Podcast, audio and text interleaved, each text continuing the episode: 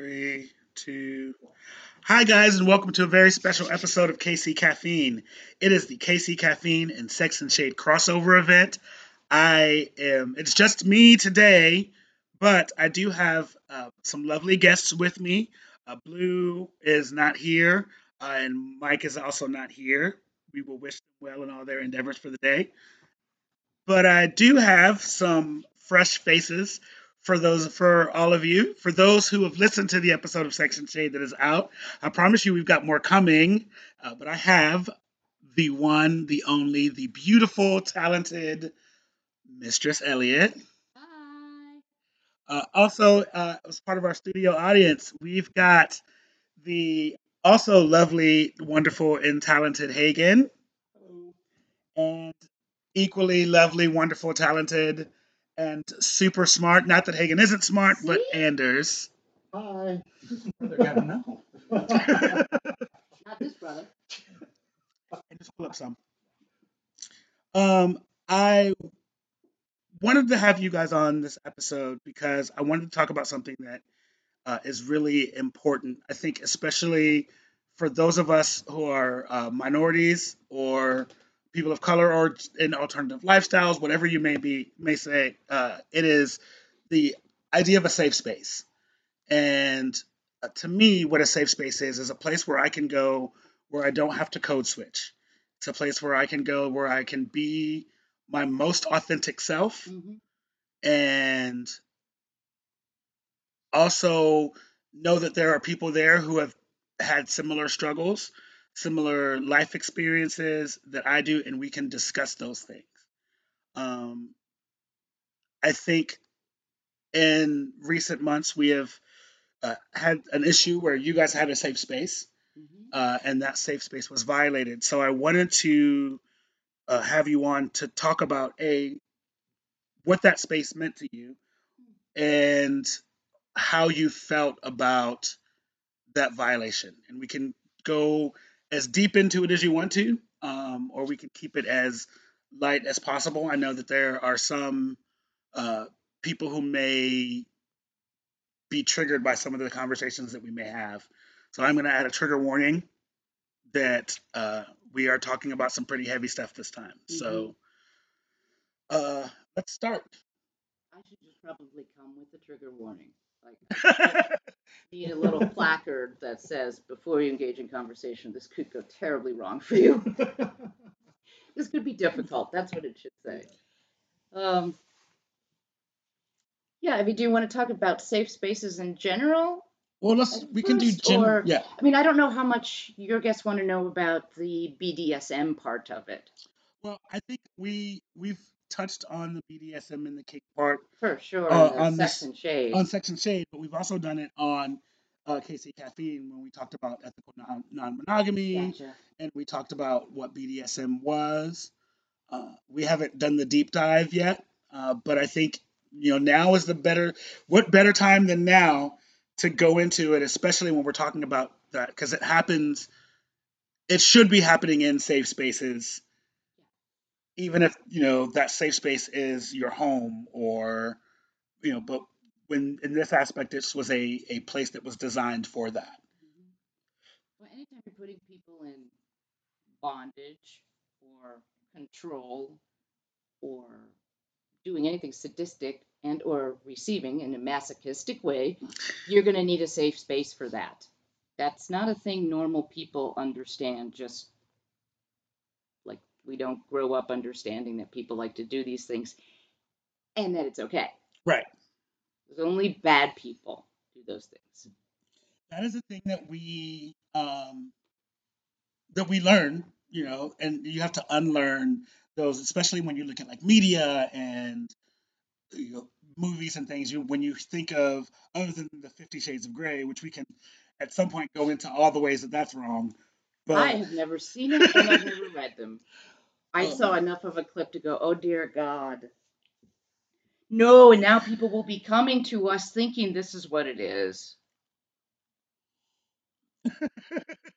no it is it- it's very much not that and, and i think for me what a safe space like I said, what a safe space is is, is all of those things, but I, that I mentioned earlier. But I also think that there is a level of camaraderie in a safe space because we all have skin in the game to want to protect that space, or at least we all should have skin in the game to want to protect that space. And to protect each other. Yeah, Well, that's where it starts, and that's where this is not just about BDSM in the sense that it was our dungeon, which is the play space, was was outed. It it's that that comes from way way back from your, your gay community. Used to be where you gathered was a secret, and what you gathered to do was also a big secret.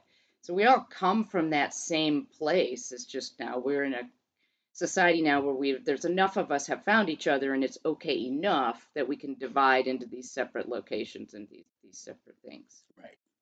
Because I think part of you know when when we look at BDSM and I, I feel like BDSM comes from leather, which comes from the gay lifestyle. Oh yeah, it know, belongs to they they all all of those things are kind of intertwined into each other. And so that's why i thought it was important you know that we do this on both platforms.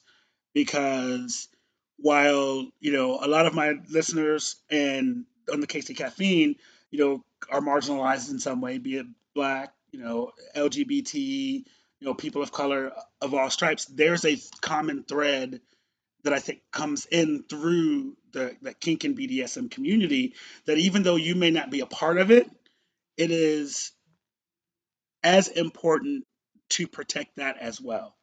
You know, because we don't, you know, they have become, you know, the kink community has become the marginalized of the marginalized. And although there are more people out who are like, oh yeah, I'm kinky, I like to pee, you know, this, this, this, this, and that because I've, you know, watched Fifty Shades of Grey or saw you or whatever, you know, media was on TV that resonated with you doesn't necessarily mean that you understand a the history behind it, b why it's important, and c why the spaces that these things happen in need to be protected. Well, something I often say is a lot of people are okay with kinky until it moves in next door. The same thing with poly. People are okay with other people being poly until a poly person sits down next to your girlfriend at the bar. All of a sudden, polyamory is very threatening because this is a this person, though they may be partnered, this new person who just sat down, they have the option of having other partners, which makes them instantly unsafe to the current relationship between, say, the two people. Which doesn't make sense. Which I mean, it doesn't make sense to me. But I also am looking at that from the LGBT perspective, where like if I sit next down down next to somebody that's straight, I personally have not done anything to threaten your sexuality. Mhm. If you were straight when I sat down, you'll be straight when I get up and leave.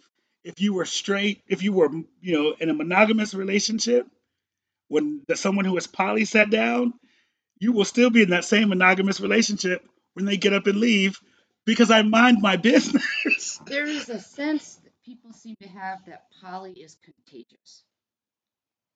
So if if you and your partner are exposed to people who do it differently, say non-monogamous, there's this sense in the monogamous people that somehow they could catch poly, and that's threatening because they've worked so hard to stay together as partners.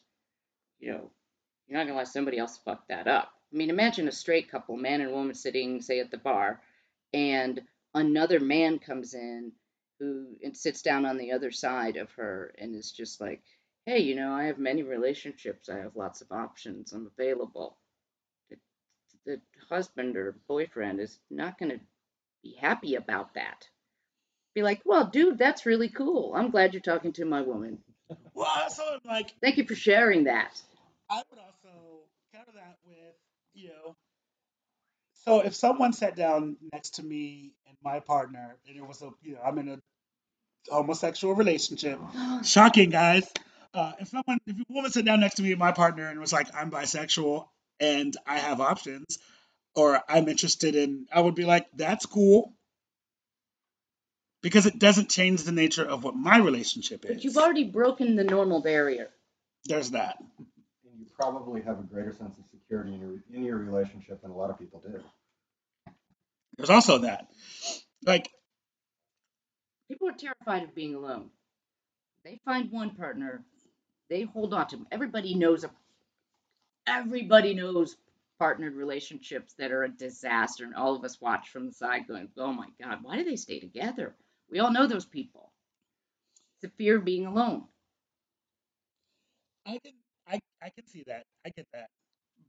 You know, but I, I it's it's also that like if I was monogamous or if I didn't feel poly in me before you sat down, yes, if we have a conversation and things that you say resonate and make sense, then that's a discussion that that we can have. But if you don't, that's not in you or that's not a part of who you are, it doesn't change anything. Like I tell people, you, me being gay, gay is not something that you can catch. You know what I mean? If you're worried about my, my gay ass in your relationship, someone in that relationship is gay. Like someone, someone in that relationship Well, is worried so a about the wrong thing. polyamorous person, you know, it's like somebody you've been following the rules your whole life. They are the only rules, and then somebody shows up and it's like, yeah, no, we don't follow those rules. They've just changed the whole game because for many, many people, there is not an there aren't other rules.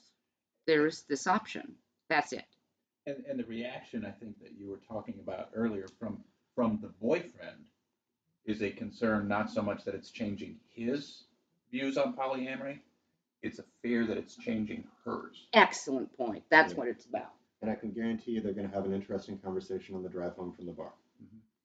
Well, and here's it, Because my the thing- problem is, poly can be catching.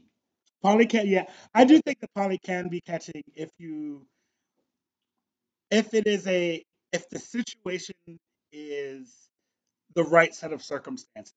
A, it would have to be someone that is poly and also like not crazy, Oh well, then we're done here. you know. Well, It should Well. just end. And cut.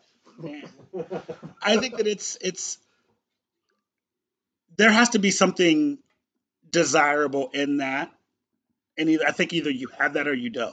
No, I thi- no, no, no, no, no. Necessarily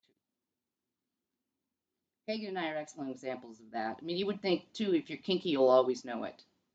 That's not true. It it it takes having an opportunity, a door opened to peek through and go, oh my god, this is speaking to me. This is resonating. What the what the fuck? I knew my whole life who I was, and I knew that maybe in given different situations than the one I was in, I might be kind of kinky. I didn't realize that the things that I were interested in but just weren't my husband's gig, so they were just put away in my head. It didn't occur to me that there was a place to go and explore these and find these elsewhere. They were just things, and I w- I was just a normal, not never normal, but average married person. Right. And then I wasn't always, I didn't always behave myself. I knew monogamy was an issue, but it didn't, the polyamorous world was a different thing. I don't know how to explain it. It just wasn't, uh, just, just because I felt I knew I wasn't good at just being a one, one person person. It never occurred to me that I should explore a polyamorous community, culture, or society. Plus, it depends on your partner. My partner wasn't going anywhere in that department. Right. But you just don't think that until I well then I got divorced. And that just then I found my way there and I found out I'm ton times more kinky than I ever thought I was because you just don't let your mind go there. You don't know it's an option for you.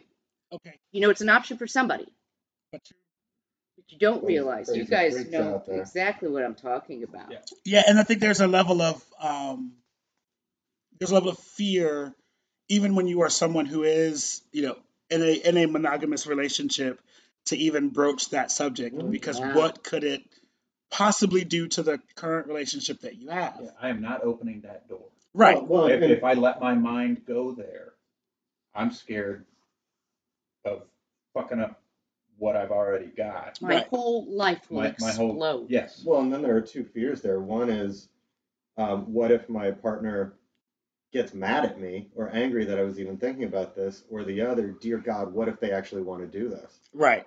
What if they find someone better than me? Yeah, You know? Ultimately. Yeah. And Of being alone.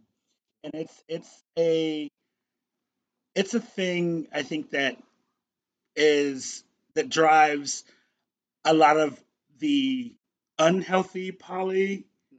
aspects because for me it's all about communication if you're not willing to communicate with your partner about your wants and your needs and i think in a lot of monogamous co- uh, couples have this same issue where they don't communicate what their actual wants and their needs are and so then you, there's this expectation that you just know Oh, it, and not just that, Jimmy. Most people, we live in a rarefied universe that we even have these conversations, so we don't even know what most of America really looks like. The people themselves don't know what they want. They can't express a need or a want because they don't even have that they have not had either the time, the energy, or the privilege to learn how to stop and think about that. Well, and that's how I how I got into the community was I mom both moms stop listening right now. Just don't listen anymore. um it's easier to, to Yeah, I don't want to explain. It's the mom trigger warning. Um you know, there was I was going through some things that I didn't necessarily understand and me and my partner had a conversation and I said, I want to be open. And he was like, okay. And immediately I had two thoughts. The, oh my God, what if this doesn't work? And oh my God, what if he finds someone better than me? yeah, what does it mean if he's just okay with me having somebody else? Right, He must not love me very much. right. Because that's the story we've been taught since we're born.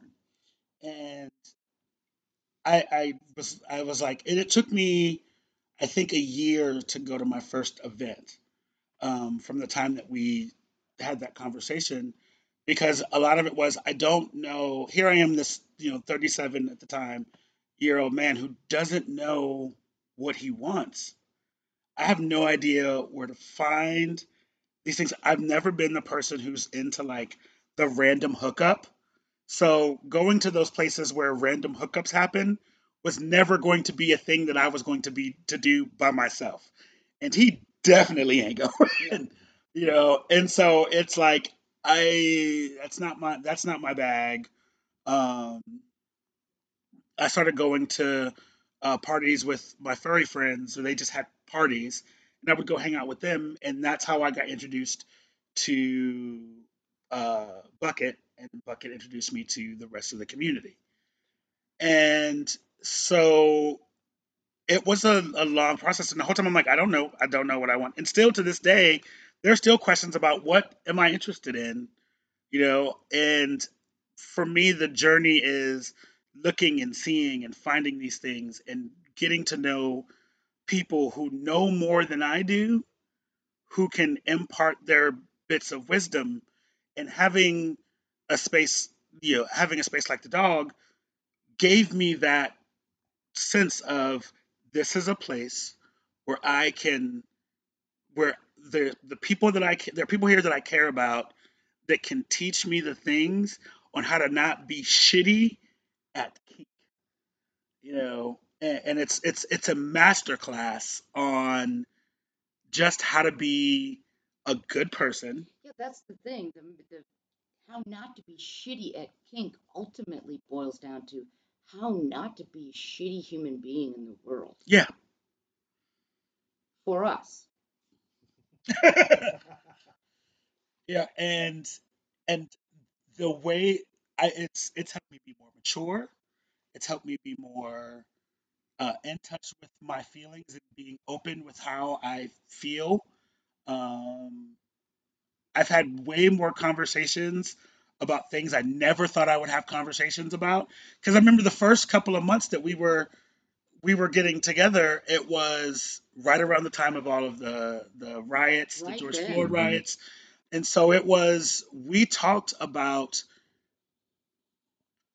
barely any kink stuff, Mhm. but it was I felt like it built this foundation of these people see me and actually see me as a human and not just the you know black guy that comes in every once in a while and says hey or anything like that. Absolutely. and we i learned so much about who i am and who what the community should be about. And so for me that space has become sacred to me. And to find out that there was you know it's been outed and like there was i can only imagine how you guys felt because i was angry and ready to get the pitchforks and you know burn some bitches to the ground because you trampled on my sacred space. Mhm. and so for you as you know the the, the owners what was that feeling like? How did you you know how did you how did you process that? Because you've you guys have managed to do it with a level of grace that i don't think that i could have like It comes from a lifetime of disappointment. You start to learn. You, survive certain things, then the next thing that comes, you just you have learned how to accept really shitty stuff and continue to thrive through it. Yeah. Should It's- yeah, did I want to do really horrible things that the law says you can't? Yeah. Did we? No. Do you want to tell them like so we had a do you want to tell them I don't know how much your listeners know about us in general. no there's there Start from scratch? start from scratch right, so we we own a small BDSM event venue, which in BDSM we call them dungeons, but I assure you they're very not dungeon like. There are rarely there's rarely shackles hanging from the wall, and it's not in a cold cellar, and there aren't bars on the walls and windows, although there mean- can be should you like that. It's up to you. Yeah. Um, and if there are bars hanging on the windows it's not for the outs it's not for the inside No kidding. And that space is located in a former church that is in a neighborhood in the city. And we have no private parking lot or anything. So if you come to our place for a party, you park on the street, which means the neighborhood knows that there's definitely a large group of people in that building over there, which is when it's not the home and it's the venue. It's I don't know if we want to name it because I don't want to give extra. I mean, you call it the dog, which is It's called fine, the dog yeah which is the dog. Uh, but we we've always been very good stewards of the neighborhood. You know, we don't. Our guests tend to be a little bit more conscientious in general about parking and you know we don't leave litter in the yards and they definitely don't leave at two in the morning yelling and hollering and like it's not like living next door to a bar right When there aren't people walking through the neighborhood in lingerie and um, yes half naked, you know, from their cars to come in. So, or they're covered until they get in the door. i was like mm, or make a quick Yeah. dash to the door Yeah, if you're I was- trying to do that there've been a quick dash there've been a couple quick dashes to the door it doesn't mean people don't necessarily look slutty but there's nothing usually illegal leaving the house you know if you're we always say wear whatever you want just cover it until you're inside the doors because if we're going to talk about um, consent the people next door did not consent to seeing your bare ass right any more than anybody else did. You know, it's not. I think we have a certain level of res- responsibility not to expose people to kinky shit that they didn't ask for. They, they, don't want to see it. listen they didn't I, your ass just happened to be here and I just was all I wanted to do was get my milk. That's all I wanted to do. Well, do I want to explain to my three year old? You know, I don't. Right. Maybe I don't. I would have, but it's different. Not everybody is in on this. So the space has been operating for five, Almost six years.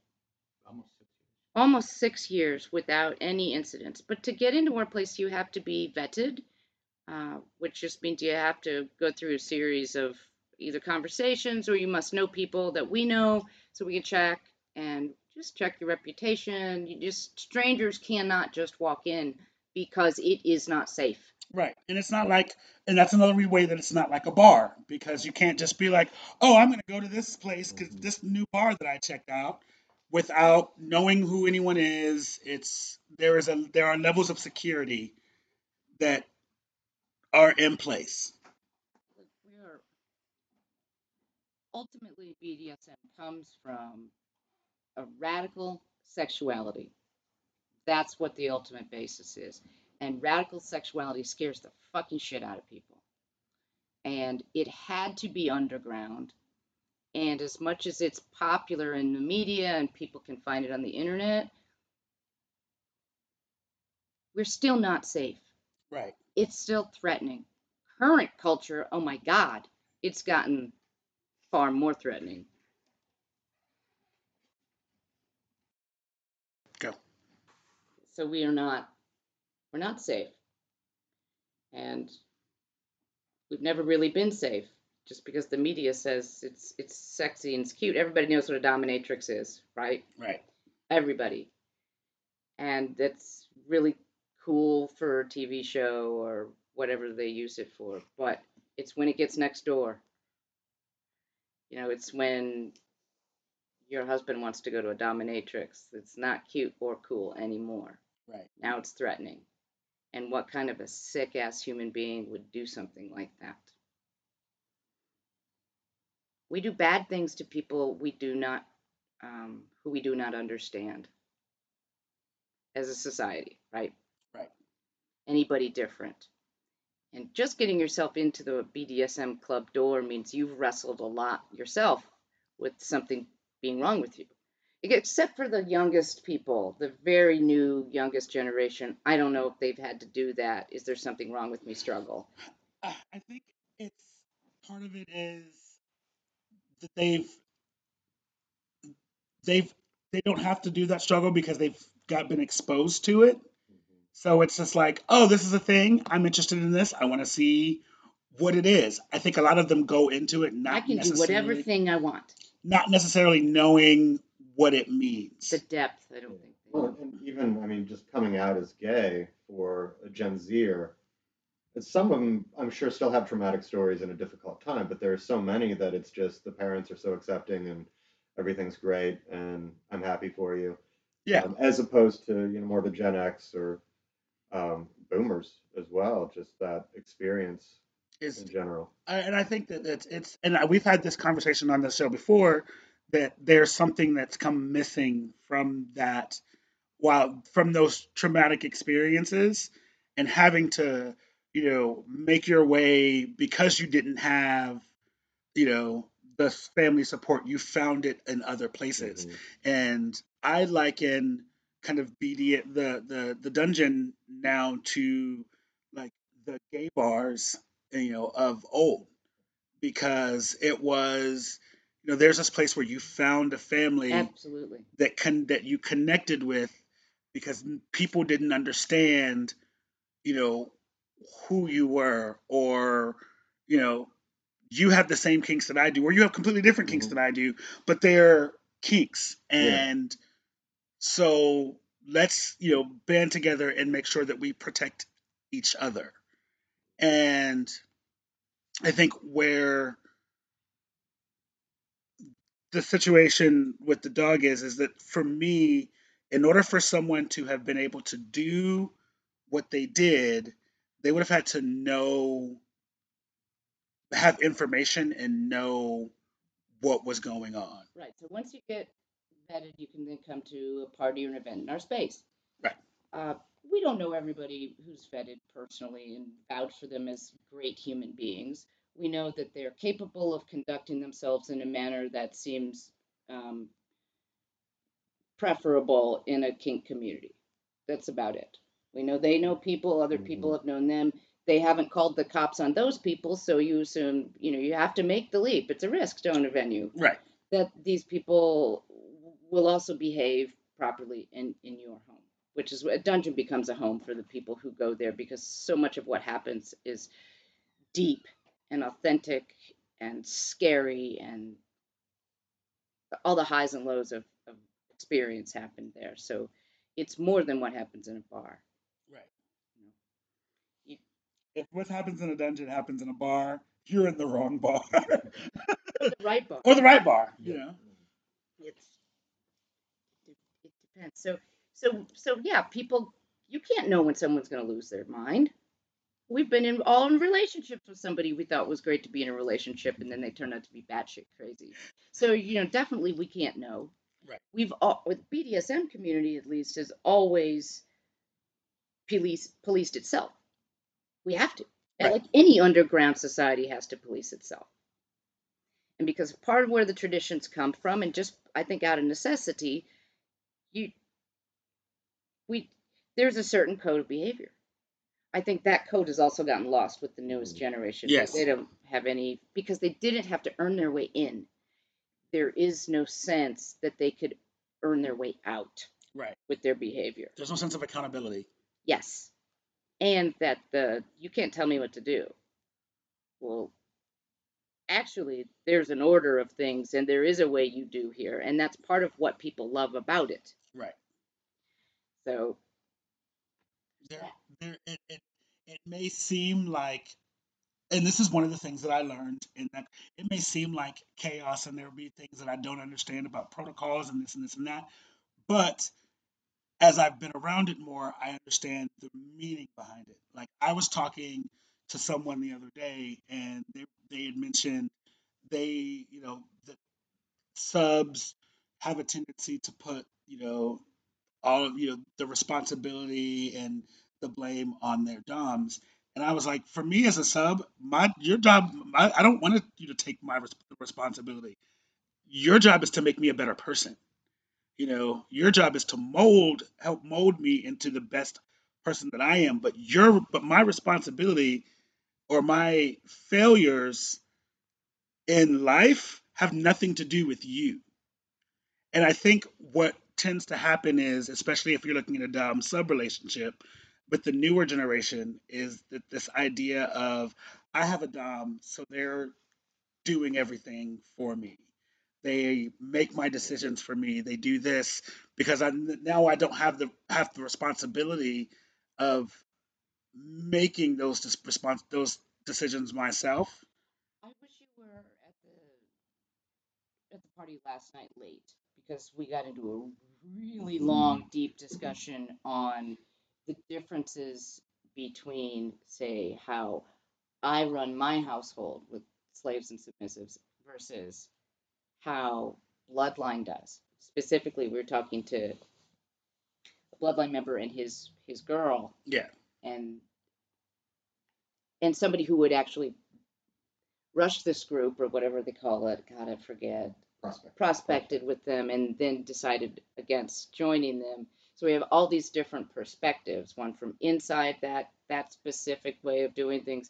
One who got close to it and decided it wasn't their way of doing things, and my perspective, which is really very much almost the opposite of the way that they do things. So fantastic conversation on what is submission, who has to do it, whose responsibilities. The top, you know, the the original question was, does a dominant have to have more patience than a submissive? Yeah. And of course, everybody said their own personal role is the one that requires the most patience. and in a way, it's true. And I think that it's it's I think the biggest thing is there's no real way there's no one way to do That's what makes it the most difficult thing in the world to do. and but I think from from the, per- the perspective of the conversation that I was having, this person was saying how they would not they weren't going to be able to find a sub because all the subs that they've ever been interested in has been this you know I want you to take responsibility for me so I am blameless in any of my actions. Mm. And I was like, that doesn't make sense to me because I'm still, regardless of what dynamic I'm in, I'm still a full grown ass human adult who is responsible for the choices that I make. Well, that's the difference between us and actual human trafficking. You were a you were an autonomous adult being Right, participating in this entirely of your own decision. right. And that can't be then. You can't give up. Well, I guess you could, but I would be afraid of who would lead you if you were someone who was willing to give up all control of your body and soul and everything. like that, yeah, and then to me, that is, I'm like, I'm responsible for the human who might pick you up for that, would be not a good one. like, and I say all the time, woe be gone to the person who decides to take me on as a as a sub, because, whoo, it's gonna take a lot. you know what I mean? Like, but at the end of the day, you know, I still know I'm responsible for all of the choices that I make in life, and if I do something that causes harm to someone or harm to myself or you know an issue be it whatever i'm responsible for that choice even if a dom said hey go do this thing because i'm ultimately i'm the one who said okay They do what I ask because they want to, right but Absolutely. even if they don't want to. But they want to. Can you explain that? Yeah, I mean, I, I think for me, and chime in, it's if you ask me to do something that I, it's the task I don't want to do, right? Um, but larger than the task is wanting to make sure that she is served and taken care of. And if that's something that she's asked of me to do, yeah, the task may not be so good, but the outcome for me is she's pleased, okay Which makes you feel which makes me feel gratified, important, um, all the things. Yeah, at the end of the day, it sort of all comes down to love and respect. Nobody wants to clean the bathroom, but I love her, so I want her to have a clean bathroom. But So, therefore, i need to i need to That's what sub we're doing. or somebody to come in and clean this bathroom yeah, that's what you think. The, the subs come with all these other extra yeah responsibilities I, I too. don't i don't want to do all that You have to feed and care for them. It's, it's a big, it's a and, tough one. and one, one other point on that though too is I tr- I I trust you. I know you love me and I love you and I know that you will not ask me to do something that puts me at risk of significant emotional or physical harm. Which is by far not always true of other dynamics we know. which I think is that is the that is the important part to me is that not the not true of other dynamics, but the the trust that you that you're not going to put him in any unnecessary hurt, harm, or danger that isn't, you know, Which is what made last night's conversation interesting. Because in their their leather family, the the new subs are often sort of hazed.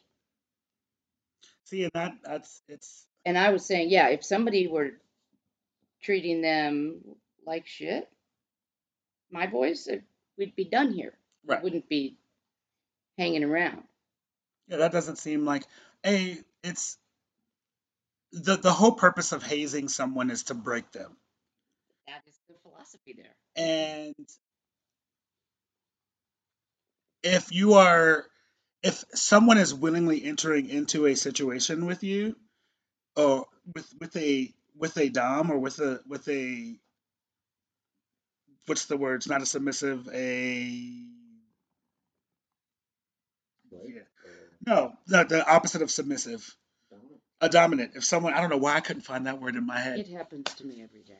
um if someone is willingly going into a a dynamic with a dominant then to in my personal you know belief that is between that submissive and that dominant But that is very, very much based on where you have learned. If you were only um, if you'd gotten into this leather family circle only, everything you know about how to do power exchange would have come from them. And it would look very different to you. You're, it is very much at, at whose sort of metaphorical knee you study at. Very much. So that's why we all have these conflicting ideas of what it is, and then we're horrified by each other's. Well, and, I, and I think even there, while we might disagree with it, there is there is something of a longer view to a purpose to it. Um, at least that's the initial idea. Whether that's being followed through the way it should be, but the hazing, breaking someone down, is to get them to a place that will benefit them in the long run. Which I The sub. The sub. The sub- Whether that's true or not, and whether they're really following through with that, I'd argue on. But but that's that's kind of the idea. I also don't think that they, everybody does not subscribe to the uh, the idea that we're actually equal in power. Right. Yeah, I don't think that would go over well in that family. Yeah. You know, well, I no, the dominants are the power. You have none. you have none, None. which I don't I don't necessarily which is why I'm glad that there isn't anyone in that particular family that I'm like, yeah, I'd like to be your sub because I know that they have that that is kind of a thing. And while I love everyone that I've met in that family, like they're all really good people, I don't think that that would work for me because um I'm this also the type a will be gone to the person who decides to take me on as a, as Yeah. a dom, but also my relationship with you, you know, Elliot, is different than my relationship with Hagen and my relationship with Anders. They're completely different, and I'm not going to treat them as if they're the same. And so, if somebody that I'm in a, you know, if, that I'm in a dynamic with asks me to do something, it carries completely different weight than someone who just happens to be in that same family. Because someone, that person in that same family, can go fuck themselves, That's and that would be us. that would be a problem. You know what I mean? Like that would be a problem with them. It would be like, oh well, you know, you to so this person told you to do that. Well, this person is not doing either of the F's for me. So Well, and that's one thing that some people don't like about our dynamic. These are these are, these are, my submissives are two men. They're not children. right, They get to make up their own decisions about who they respect enough to call by an honorific like sir. Um, there's no automatic requirement, and there's some circles where that's really frowned upon. I imagine some people from that leather family think that my my my submissives just run amok. And what they don't understand is that ultimately, I promise you, these two would do anything I told them to do, far more than a lot of those dominants and their submissives. one of the things that I've noticed about The depth your of loyalty, dynamic, I think, is yeah, I think your dynamic and other dynamics that I've seen is I have seen the subs make the craziest like the the yes yes sir and then turn around and roll eyes and be like oh you know and I've never seen that and I think there's a that is a that's a respect thing. Um, that is you are you know they although they are your subs they recognize that they're they have autonomy in themselves. They are equals as human beings, yes. And they deserve to be treated as such.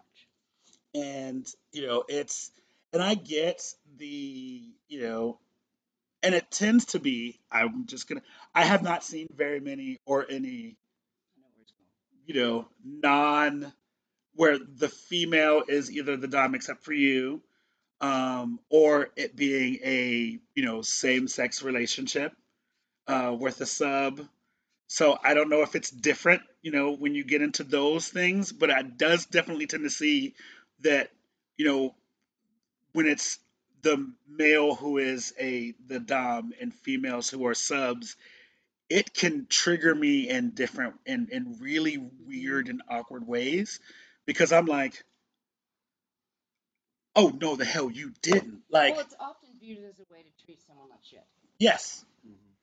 you know and and you just like and they just have to take it Because then that means somewhere in them they're still viewing submission as a humiliating position. Yeah. It's still a lesser person. Right. There's something you deserve this. Well, and sometimes I think in the male dom sphere, it's it's a license for misogyny, Oh, of course. Yeah. Misogyny and abuse. I mean, just.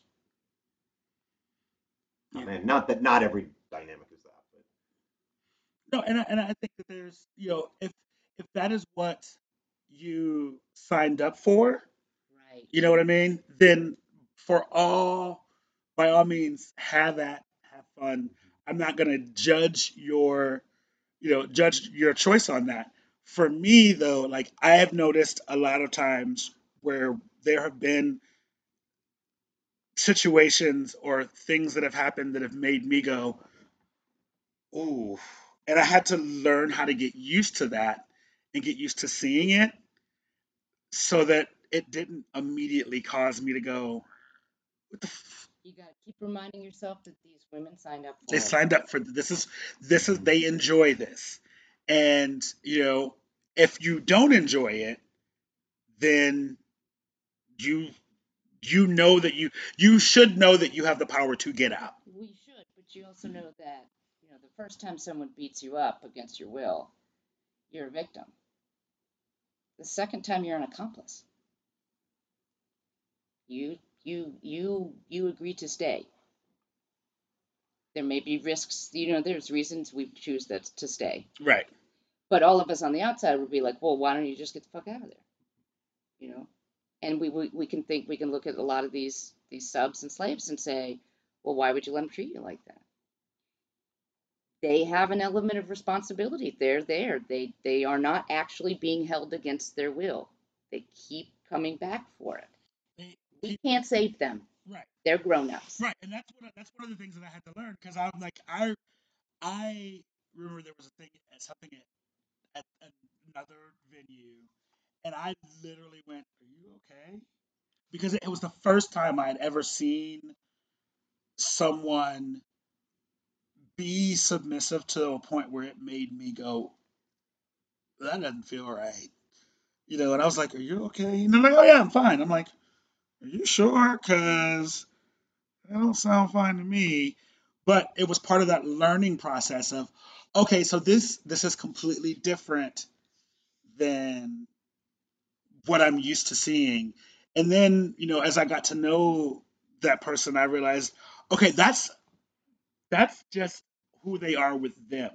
They're completely different on their own. All right, you know, got it. Cool, you know, and needless to say, I, you know, that relationship did what it did, but I guess it didn't go well from the sounds of it. but it's it's Well, that's what I think you'll see. This will be female-led relationships tend to look, at least from the outside, a little more mature. yes, it does. It it I I can see that. It looks more like you're gonna do what I tell you to do, but I don't have to yell at you to have you do what I tell you to do. I don't have to demean you to have you do what I tell you to do. You just know that this is that's what this is. Well, I've made myself someone worth celebrating. Yeah. I think you know if I I I wish there was a way to just reach average women who don't know anything about this, but uh, would be open to hearing. If you really knew what it, the power exchange is like, um, it's it's far less about having to do anything dominatrixy to people. It's far less about whipping men into shape or beating them up because they suck. It's it's so much more. The service side is what nobody knows about DS. Well, And I think that's I've sold it to women, you know, because I've worked as a pro dom. I've had clients who I was like, "Have you ever told your wife about this?" You know, because most guys come on the DL, right. and almost always the answer is no. Or I kind of hinted a couple times that she really didn't seem like no, it did not really. She didn't really seem to to dig it. Okay, like well, sometimes I run into a, a client who will say, "Well, I mean, she just kind of laughed." I'm like, okay, well, she just kind of laughed. I don't want to lose clients, but I do it all the time by encouraging them to go home and be real people and try. so a couple of people have said, "Well, have you just tried saying, I think I like some version of this, but have you tried selling it from the service side? I want to serve you, ma'am, not most guy subs come in with, I want you to do this to me. I want you to, yeah, I want you to, you know, get a strap on, you know, I want you to make me your bitch. Well, a woman just here is great. I got more work to do. Something else I got to do. Damn. I already know you're a little bitch. I do not need any more, you know, confirmation of that. The last thing I want to do is see you in a sissy dress. Now, I might be willing to look at you in a pink dress if your ass is cleaning. So I've had a few clients over the years bring their wives in if they got to the point where they were opening up. The wife was open enough to hear. And boy, they sucked it right up as soon as they met me because I'm like, here's really what's about. It's about having your breakfast coffee on your bedside table every morning at the time that you want it. Oh, their ears perk up. And then it's, you know, then you decide what it's about, what it's about. Because there are people who just love service. Right. We don't talk about that much in any other place in our lives in society, but, well, except in this big thing you might have heard called the military. Which is all about service. Well, we try to explain it when we give talks and stuff, especially when we're talking with a female led relationship. There's an idea of what a, a male submissive must be. Like, he's got to be a total pussy. Um, well, we don't assume that of soldiers. Right. You know, nobody says, well, that captain is a pussy because he did what the general told him to do. He's just a good soldier. He's a- and that is a big deal. And I think that it's what what I notice being you know there and seeing you guys, which we've gotten off topic, but it's fine. Why this is you a good can topic. cut this out and put it over here if you want? No, it's a this is a great it's great because I think this is giving context to the space and why the space was so important, um, or is so important.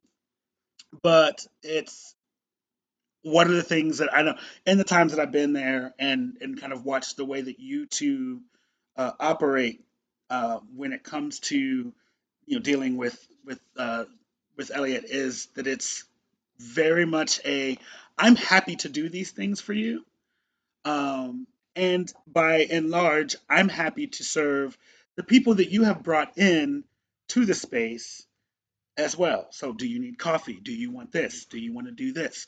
Because not because you feel like you have to, but because it makes Elliot happy to see you guys do that. And, and yeah, with, when it comes to the guests, absolutely. And, and, and it's, and it's our, It's also about good manners. Yeah, we're just we're- we're we're, old school hosts. we're That's hosting. it. So we're, we're just, it's just etiquette that when a guest comes into your place, you offer them a drink, you take their coat, you welcome them to the space. Um, handshake, hug. It, it's, An it's a- acknowledgement. Yes, it's, they're, they're coming into your space and Which is the advantage of, you know, what many of your listeners won't know. There's there's a difference between very large public dungeons where people just come and go through the the door, they pay for their ticket and they're in, and then they have no real interactions with the ownership or anything. We're a very small place. Um, everybody really kind of, well, before COVID, you would see strangers, but they wouldn't be strangers for very long. Right. Or there are people who see each other every time, but they never actually interacted because they just they don't.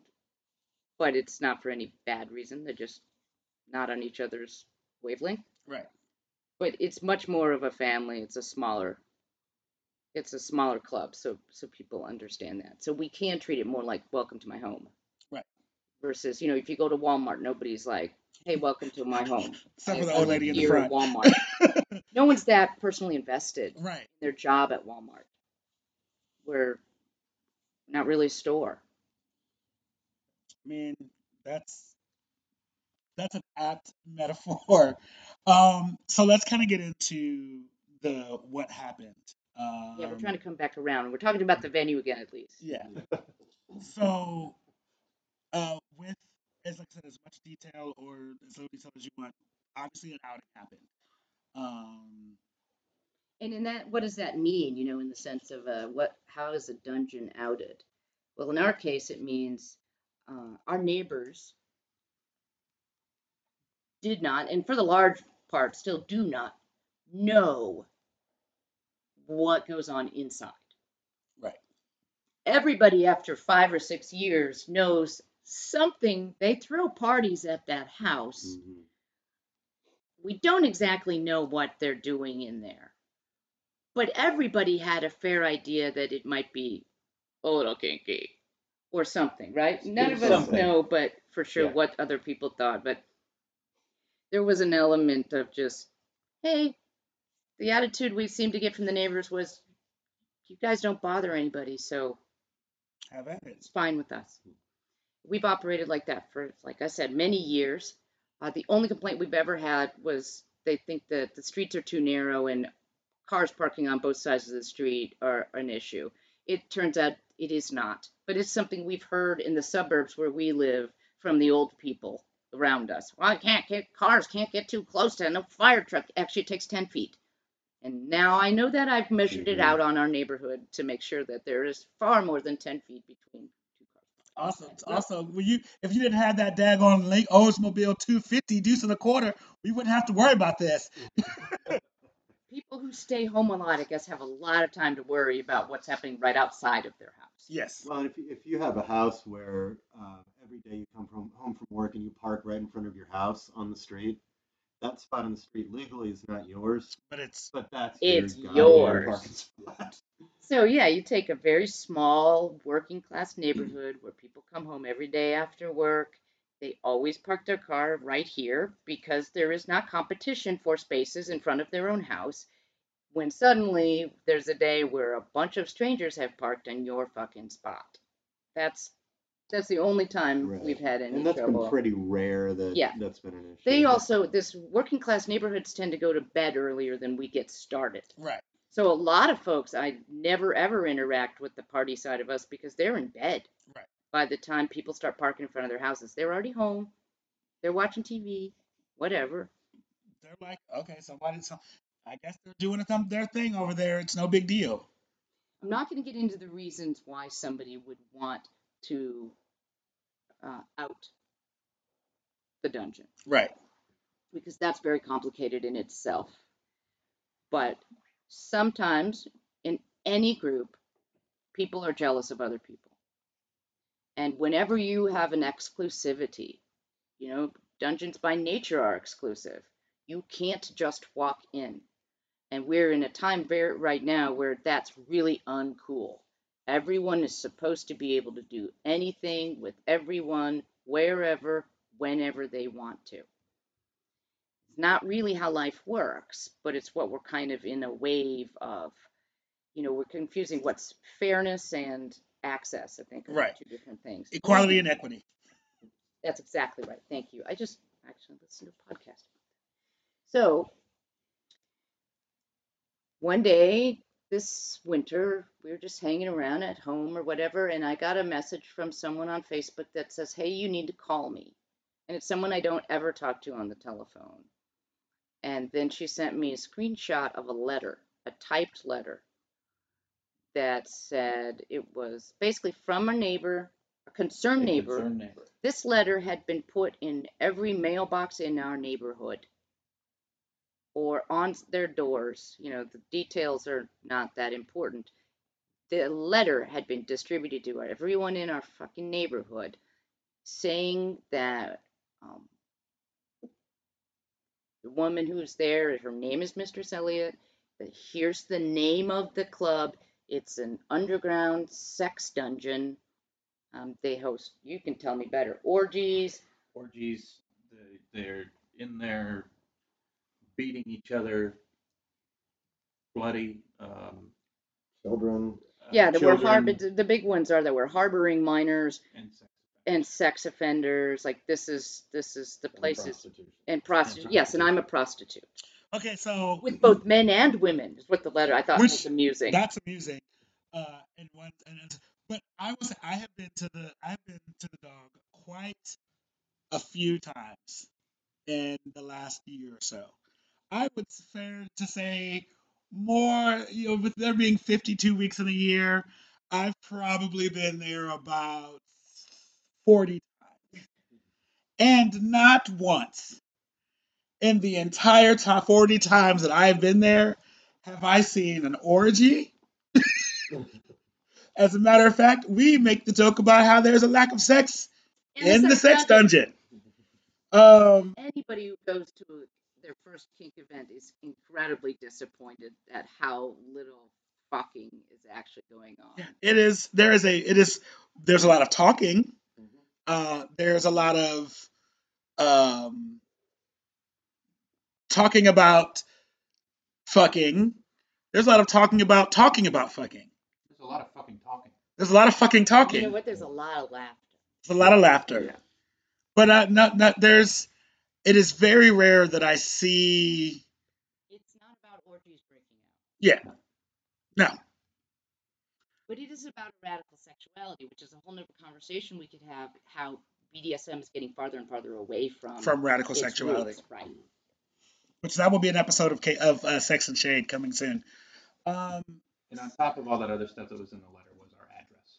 That's very important and yes, point. And that is actually the outing part, and that is the the removal of the safe space. Yeah, they told everybody this house is doing these things with this woman. Now it had my scene name, which you can find me all over the place right. by my scene name. So though it wasn't my given name, it was quite It was enough. it was an outing enough to say here's here's what's all happening in your neighborhood in this house. The biggest problem with this is one, you, you never know how your neighbor's going to react. Nobody wants this. Like I said, they can even be cool with kink until it moves in next door. You know, we had somebody who was totally cool with us being kinky, was working with us, a salesperson, and then he had to drop us because he was like, I just I wouldn't want that in my neighborhood. So So one, you have all the factors. We don't know what the, the neighborhood is like. You know, most people aren't really educated on kink being not insane Right. and awful. But the thing that is special to our dungeon, it's a man's home. Yes, and that was the other part I wanted to get It's to. that it was a home. I mean, outing your local dungeon is a shit thing to do. Exposing someone who lives in a home is a deplorable thing to do. Yes. And for this, I want to bring you in, Hagen, because that is. What were your feelings when you you saw that? Um, because it did have the address on it, and that is your home. You know, that is your space where you you know you live. He sleeps there. That's Yeah. the most vulnerable thing a human does. Um, there were a lot of feelings. Um, I, fear, obviously, uh, uncertainty, uh, not just about it being my home, but you don't have to go very far from that address to who I really am. Um, it's one degree away from ruining my fucking life. Right. Um, that said, going home every night, uh, and the first night we found out about it, we, we discussed, do you want to go home? Um, Yeah. and uh, and that night, I put on my brave face and said, I think we should just act like nothing's happened and just carry on. The next night, uh, when a small group of us gathered at the house, not to have a play party, but to be there in case something happened at our home. She looked at me at four o'clock in the morning when she was leaving and said, "Do you, do you want to stay here or do you, do you want to come home with us?" Um, it was four o'clock in the morning. I really just wanted to go to bed, but I didn't want to go to bed by myself Right. in the place that I've been sleeping for five years um, because you, you don't know. Um, it is a violation and it's I it's I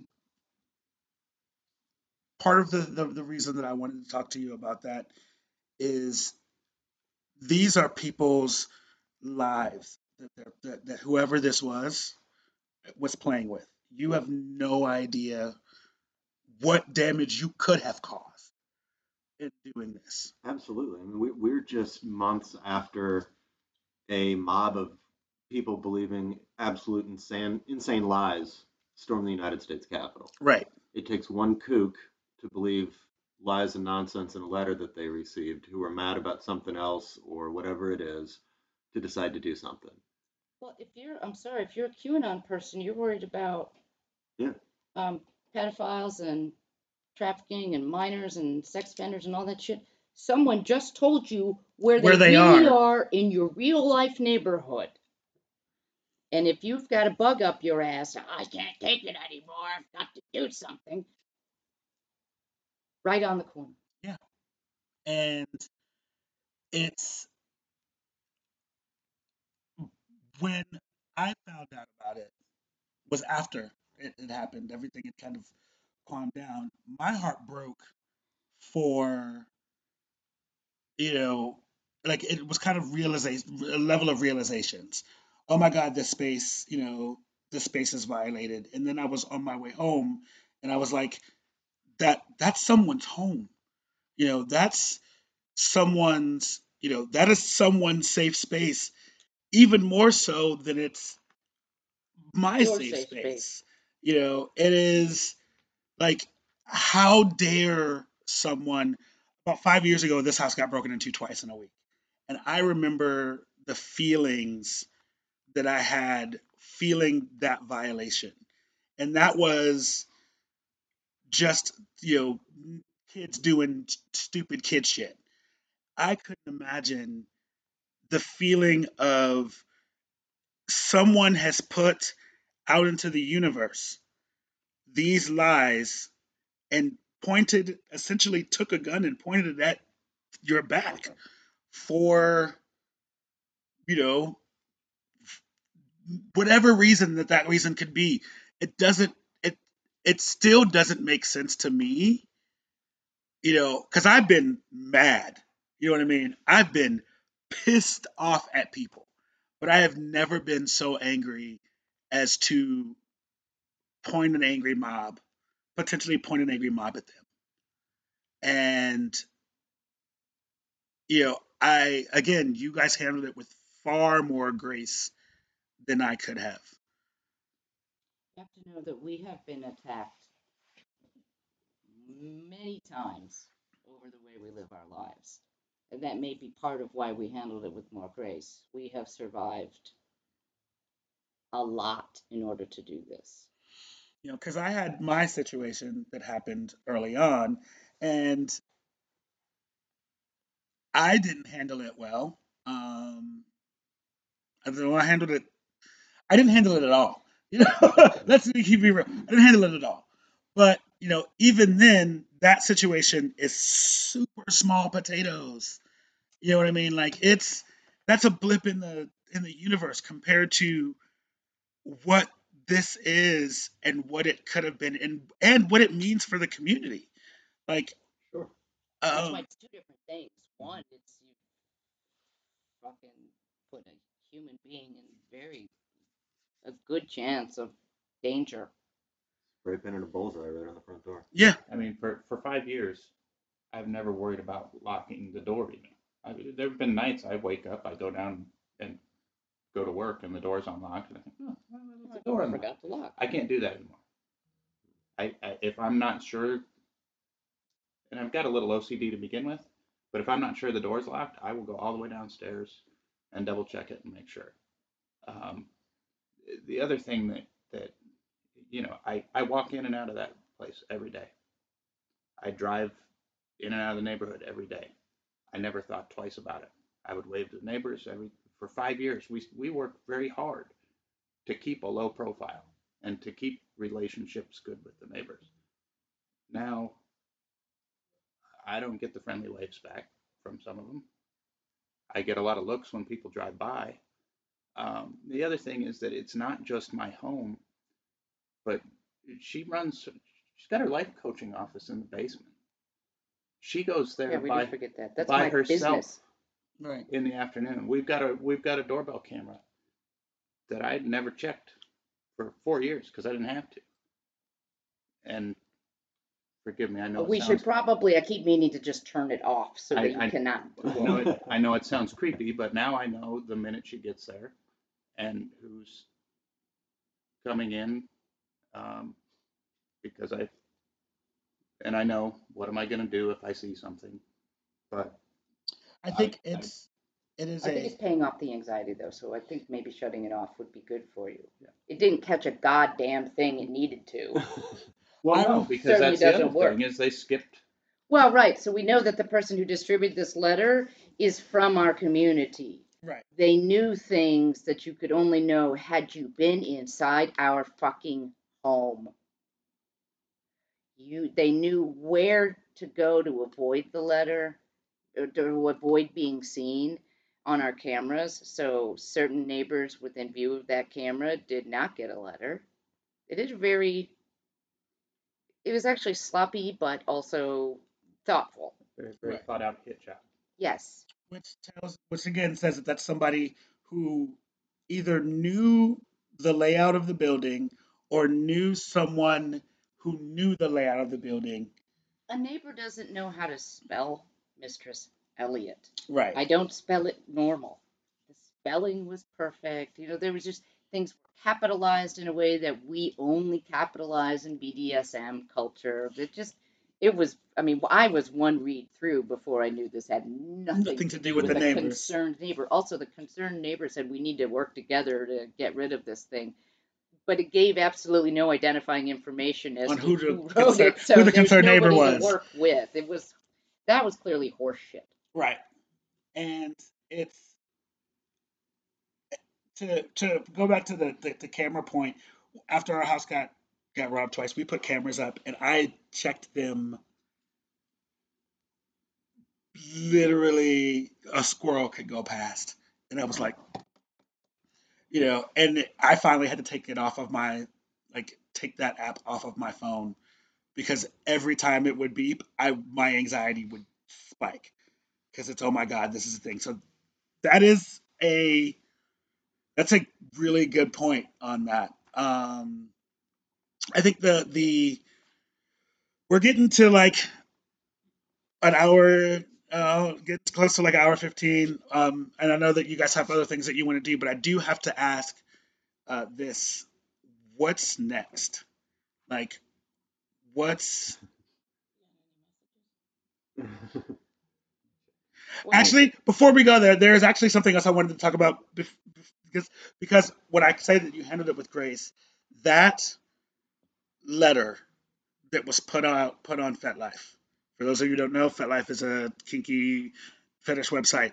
You know, look it up. It's Facebook for kinky kinky people. people. Um, a it was a gut punch, you know, because it it crystallized everything that everyone who knew the situation thought uh, all of the kind of the words that w- were going through our heads and see hearing it come from you guys um, and, and and not be not sound defeated.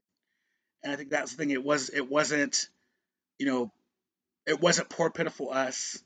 You know it wasn't be oh my god we've been we've been attacked and we've been it was this is the thing that happened. It sucked. You know the person who did this you knows who they are and here's what we're doing to move forward. And i thought that was so beautiful. Um hence why my response was was later on was what do we do as patrons to make sure that we're supporting them? Um because it's it's it's one thing to have a million letters of support that say, "Oh, this is great," you know, this is I'm so sorry this happened to you. These people are douchebags and blah blah blah. But if you said that and then you turned around and went back to doing the same shit you were doing beforehand, then your words don't mean anything. Mm-hmm. You know, it it should have there is you have to have an action behind those words of, "Oh my God, I'm so sorry this happened to you." Okay. and that's going to that will pan out slowly. You know, for the first couple of days when the letter went out, our okay, our post went up. Let's not call it our post went up. There were thousands of people who were like, "Oh my God, I'm so sorry. That Mhm. sucks. I can't believe this happened. That shouldn't happen to you. That shouldn't happen here." All of which we agree with. But then a couple days after that, um, I was in a a chat group that we have, and everyone was still kind of talking about it, but they're like, yeah, I mean, like, you know, maybe we know who did it. And everyone was just like, yeah, but it's just too bad. There's nothing that can be do about, done about it. Yeah, that sucks. Nope. Nothing we can do. That attitude, I don't, that, that made me feel very is- sad and defeated. But the truth is, it's not that there is nothing we can do about it. It's just what we do with it is different than what the initial reaction, which is everyone's saying they can't do anything about it because you're not allowed to shoot people. Right. Right. Doesn't mean there isn't action that you can take. It's just that uh, it's revenge is useless here. No, you're the best revenge is to make sure you win.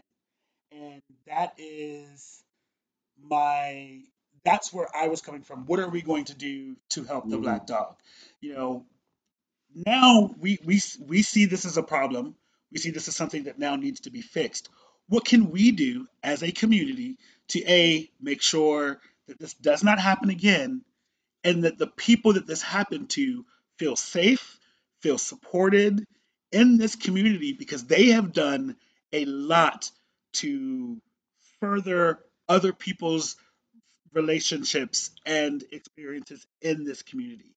And the the idea of oh that sucks, you know, sorry there's nothing we can do about it makes me like I almost like I almost was like, you know what? Gotta find him a new place. Let's put up a GoFundMe. You know what I mean? Like let's do Mhm. that. Let's and it, but it was like I don't want to and not making it about me, but I don't want to step on you guys' toes and be like, you know, I'm gonna go and do this thing that may be a good idea in my head or in theory, but could cause more issues on the back end. But I think that we forget that too, because we're thinking like, God damn it, nobody did anything. You know, it really is just us in this world, and all the shit that we've done is just. We have to think of it as being having done just for us, because you know people jump ship as soon as it gets hard. But I, I do think that we forget there's an element of people look at us as leaders, and they don't want to um, take that a- away from us, or they're Right. scared. You know, I hear it all the time. People are scared of me, which is always the weirdest thing to me. Mhm. But you don't, I guess, maybe people don't want to jump in and do a thing without us because they're afraid it's the wrong thing. Right. Yeah. Yeah, that if, if, if, if this, if this was a good idea, surely we would have thought of it. And Right. That's, Well, well, that's a it- heavy. And at the end of the day, I mean, if somebody hates you enough to do something like this, you're not going to change their mind. Right. They're still going to hate you. Um, it would be great if people are aware of who it is, that they would communicate to this person that, yo, that was horrible. You don't do that shit. I don't even think it should go as far as the slap on the wrist that was horrible. You don't do that shit. You don't need to be in this community I agree. because you cannot be trusted with sensitive information. Many Yeah. communities would have put this person out long ago. Yeah. But And- because the circle is larger than it's ever been before, even in small cities like Kansas City, no longer do we all sit around the same table. You have groups here and there. In our community, our smaller community, nobody would, I wouldn't foster that kind of hate anywhere near me or in any of my people or my building. But people are very hurt and damaged out there right now more than ever and there is a place for them too And so when you put a bunch of hurt, damaged people who believe life has treated them unfairly over there, and you look like you're doing okay, they hate you. And you're not going to change their mind. Mm-hmm. And I can't call over there and be like, hey, can you ask this person to get out? Right. No. Plus, you have like, you know, unless there's, I don't even know what kind of evidence would work. You know, when people take a side, they take a side. Jesus Christ, look at politics right now. Right. Facts do not matter. If this was a united community, we would not tolerate that. Or we would all be that ugly. One of the two. Well, I think that if, that if even if we even with the community being as divided as it is, if there was a level of common decency, There used to be, and there used to be, integrity had a fucking place. It did, and the people who, who, who worked so hard to make this community exist, had various levels of integrity. Right now, that's not the climate we're in. Not culturally, socially, politically. There are the manners are gone. And part of it, this is just about good etiquette. You just don't do that. bring back manners, make manners great again. I'm I'm the head of the campaign. um, And so, so when somebody does something to you like this, yeah, it sucks. There's a lot of hard feelings, a lot of hurt feelings. You absolutely want vengeance and revenge. I mean, that's just human nature. But to respond that way isn't going to going to win. It's not going to really gain you anything.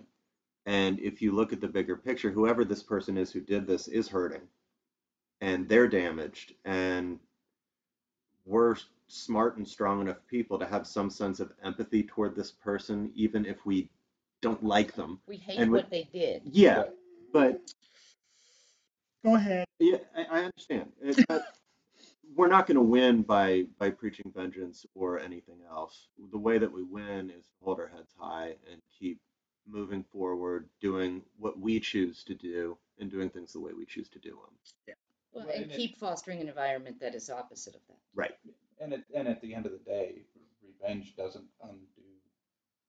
Yeah, it doesn't unring the bell. Uh, I mean, No. wait, it, it, there, there's nothing that this person can do or that we can do in response that is going to change the fact that we live in the scarlet A-frame. I just wanted to get that one. The art, the Scarlet A-frame. That's amazing. Um, okay, so now let's go into what's next. Um, you know, I, I'm, I'm sure there are things that are on the pot bubbling that we can't, that you don't want to discuss now. But is the dog going away? I think the dog is currently napping. Okay, Uh,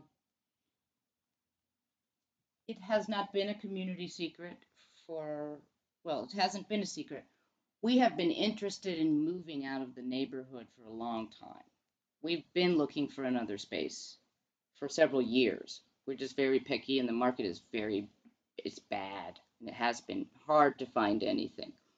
So we're still going to do exactly what we were going to do move. okay. I can't say when that's going to happen yet. Um, Or exactly what shape it'll take. right. Because our parameters have changed dramatically in the last six weeks. Yeah, Well, and a lot of people, even to your, some of your listeners, who I think are probably generally more open-minded than a lot of other people who out there, a lot of your listeners may be thinking, well, what the what the hell did they think?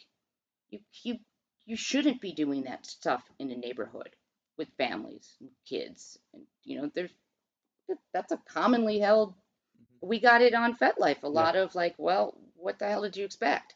You run a dungeon, that's what comes with the territory. So we're supposed to expect that people Someone will in the hate us and want to will- kill yeah. us. Yeah. But then I talk to youngsters and they've never heard of Matthew Shepard. So they have this dream idea that all their sexualities are safe. Because I die, fall off over and die when I Yeah, I just- Shepard to a group of people and I they don't know who they are. Oh my, he is. Oh my God! Like that's like that is part of the the history of not just LGBT rights, but rights of all, any marginalized group of people. Where as as people things get better, you know, we lose what got them, what got us to the better place. Mhm. And I will argue when it comes to LGBT rights that we're not actually better. We're just more. It's just it's we've been more whitewashed. Mhm. You know, it's we've we've lost what made the magic of the ACT UP era and and the the, the houses in the 70s with the black and brown community and Stonewall. Stonewall wouldn't happen now. You know, No way. it's it's so what the teeth of the community or of, of the LGBT community has been taken out. You know, for this dream of you know, let's get married and have 2.5 kids and blah blah blah. But that's a soapbox I will get on another day. Mhm. But I think the same thing has a tendency can, can happen in the in the kink community. Oh, that's definitely what happened with it. Just it doesn't require hard work to get there, so there isn't a hard lot of hard work being done.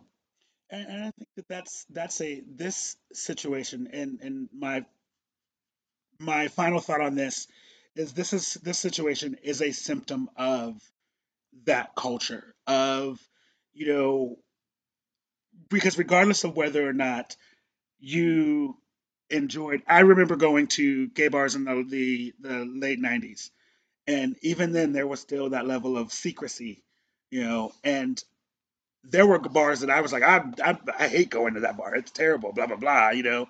But if it got raided by the cops you know everybody knew. And there was a concerted effort to make sure that those doors stayed open even though we didn't want to go there. Because it because the the space itself matters. Those spaces need Mm. to exist. right And when I preach to new people all the time and they don't listen to me, is like I just should write a book. We are not safe. right Stop saying that. Stop thinking that. It's a fucking fantasy and it's going to get you killed. and on that note I one thing that we do here on to, to levy the moment again. One thing that we do here on uh, actually no, it doesn't. It's gonna be the same. Just sorry. Uh, one thing we do here on KC Caffeine to end every show is we play uh, Black Card Revoked.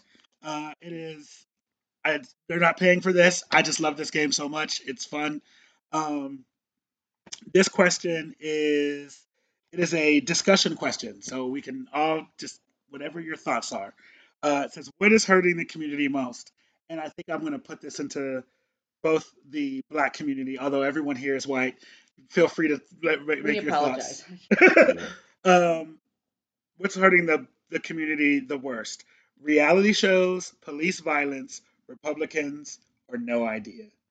Uh, I think all of us have had plenty of discussions about you know racial injustice and all of those things.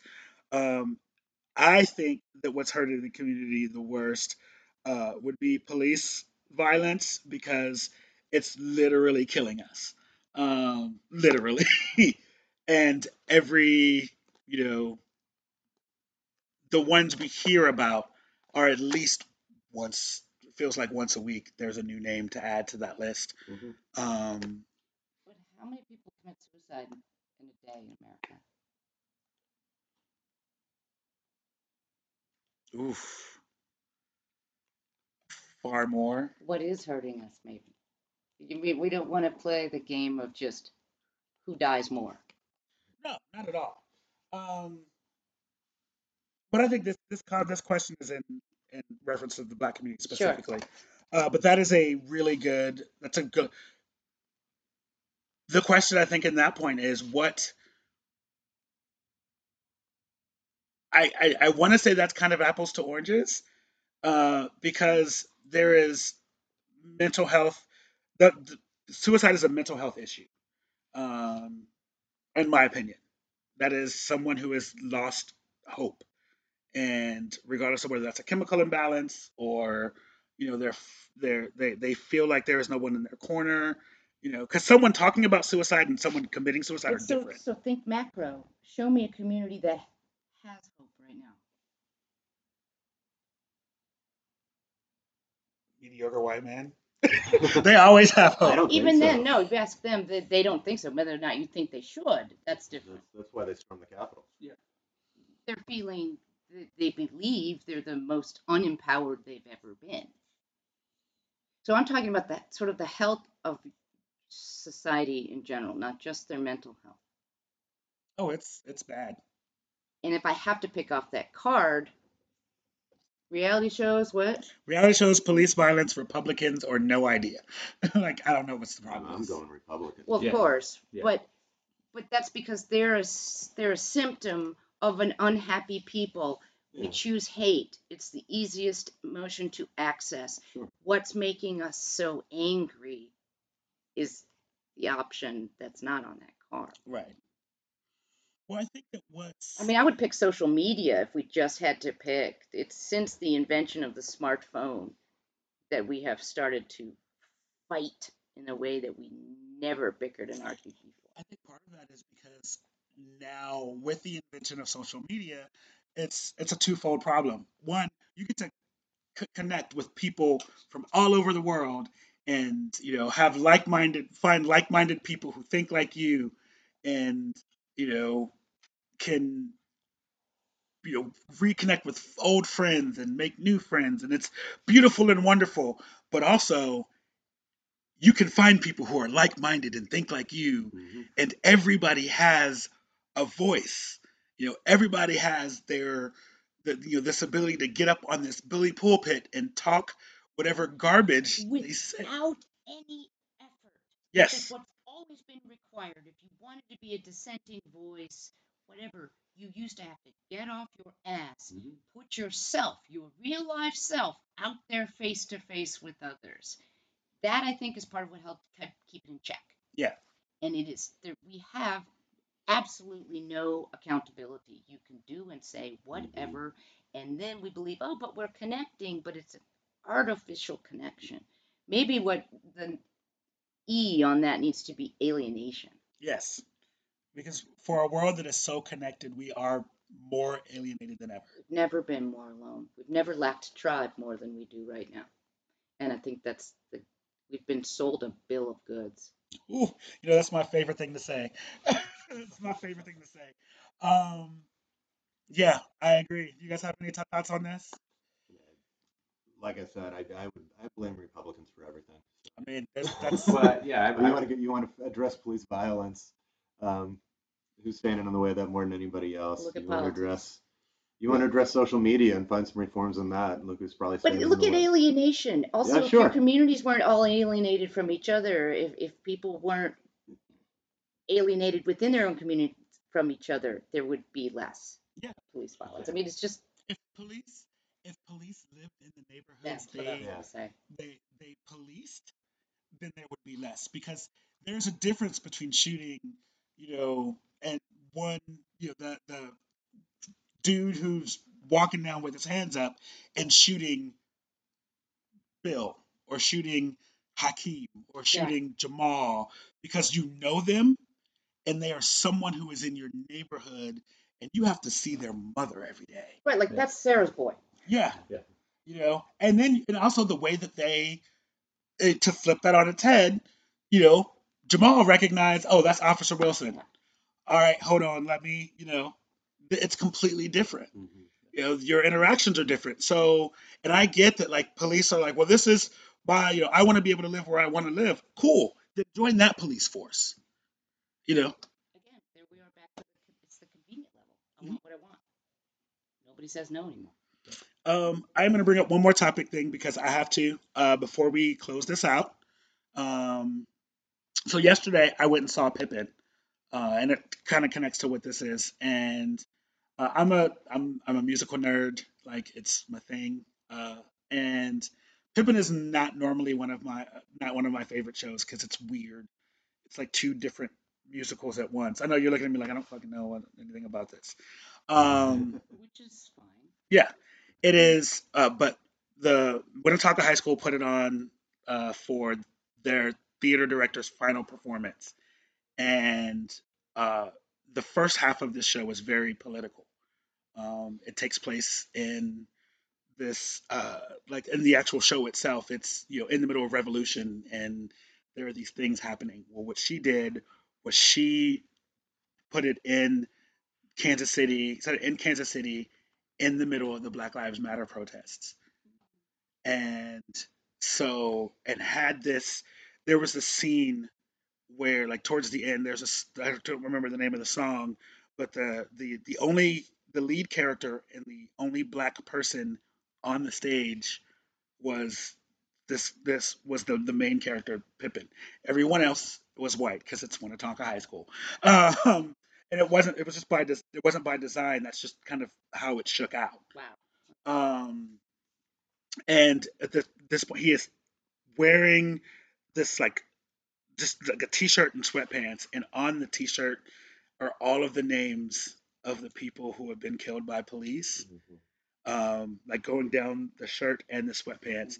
And what struck me is a there are so many names, Mhm. um, and then on the projector in the background were the these the pictures of all of these people as he's singing the song, and it was That'd be rough to sing good. It did. He he broke the last note, and I was talking to my partner about it, and because I was like, that was the part that got me. Like it hit me in my chest, and he was like, that wasn't scripted. He actually broke down because it was his it was their last show that they were doing. And like all of these, he's like all the emotions just hit him, and he was supposed to hit that last note, and he choked and hit the ground and it was like whoa you know? And i wanted to bring that up because it's one of those things where you know we need art sometimes can tell stories better than we can. And for people who were able to see that and witness it it was like okay like so many people you know you're in midwest you know North Kansas City, there the expectation that I thought I was like they're not going to be cool with this because this is you know very BLM. But mm-hmm. everybody when they were leaving was like I have to process what I just watched because it was that powerful. The power of a shared experience. One, that's why live performance is an amazing thing and it should never go away. It's not the same, no matter how big your television set is. Right. Live performance, and that's a pretty big one. A live performance, and then everybody sharing that. They're not different when we're just people. Right. We respond to people's pain if we are there. And it was it was a and, like I happened to look down the road because we were socially distanced and all of that stuff. I looked down the road and there was normally when you say there's not a dry eye in the house, it literally was like tears. And this was from and I was like, this is from a high school performance. That's where I get off on things. I get off on that. Watching Yeah. all the people tear at once. Like Yeah. that's Yeah, Well, I'm with, like, with something like that, like that, the BLM issue, it, or any issue, when you can cut through the politics of it and get to the actual raw emotions of that subject these are just humans. and get people to mm-hmm. connect on it. I mean, that's what happened with gay marriage. People suddenly realized, oh, I know this guy. He's my friend. He ought Right. to be able to love whoever he wants to. And as soon as it hit people on that level, then the politics of it didn't matter, and the pol- politics of it fade away. So if there's a way, anyways, to with BLM or whatever it is, to cut through the politics of it, where we disagree and we get caught up in our disagreements, and instead just see the humanity. the humanity of it. Yeah, it was. So I wanted to uh, give a congratulations to Sherry Kaufman uh, for directing that. It was absolutely Yeah, spectacular. it sounds amazing. Um, so we've reached the end of our show, and uh, yeah, guys, that was a lot. And I hope thank Are you, Sure, you know, I don't even know where we are anymore. thank you for for coming out and bearing your yourselves. And you know, Elliot, thank you. You know, we will be doing Sex and Shade. Sex and Shade is coming back now that it is warm and my car is working the way that it should. We are going to make this work again. Uh, so there's Absolutely. uh, Hagen, thank you so much for for your honesty and your rawness. Um, that was amazing, and I thank you and I cherish you as a friend. Um, Anders, you as well. Thank you so much. Uh, I'm going to have both of you guys back on again for other topics that don't have anything to do with this because it's. I, I, hey, I think you guys are some of the smartest people that I know. So I know, right? It's usually just Well, you know, you have to remember, like this guy's a Everyone pun- loves Anders. Everyone does love Anders. Um, but for all of you, um, don't forget to like us on anywhere you can stalk your ex. So we're on Facebook, we're on Instagram, we're on um, uh, Twitter. That's uh, KC Caffeine on all of those. If you can't find us, the search bar works just fine. Um, if you want to give to us uh, so that we can, you know, make more episodes and do more stuff, we have a Patreon, patreon.com slash KC Caffeine. Um, that is uh, for for all of those. If you want to send us emails to tell us how much we you love us or even how terrible we are, that's fine too. You can email us at kccaffeine at gmail.com. Um, and if you want to get the next episode of Sex and Shade when it comes out in 2025, that's going to be that's you know make sure you look at exclusive. That's you know what it's it is it's exclusive. Right. Uh, make sure you follow us on all of the things as well. We Sex and shade pod at gmail.com, sex and shade um pod, structured shade, sex and shade pod on Instagram.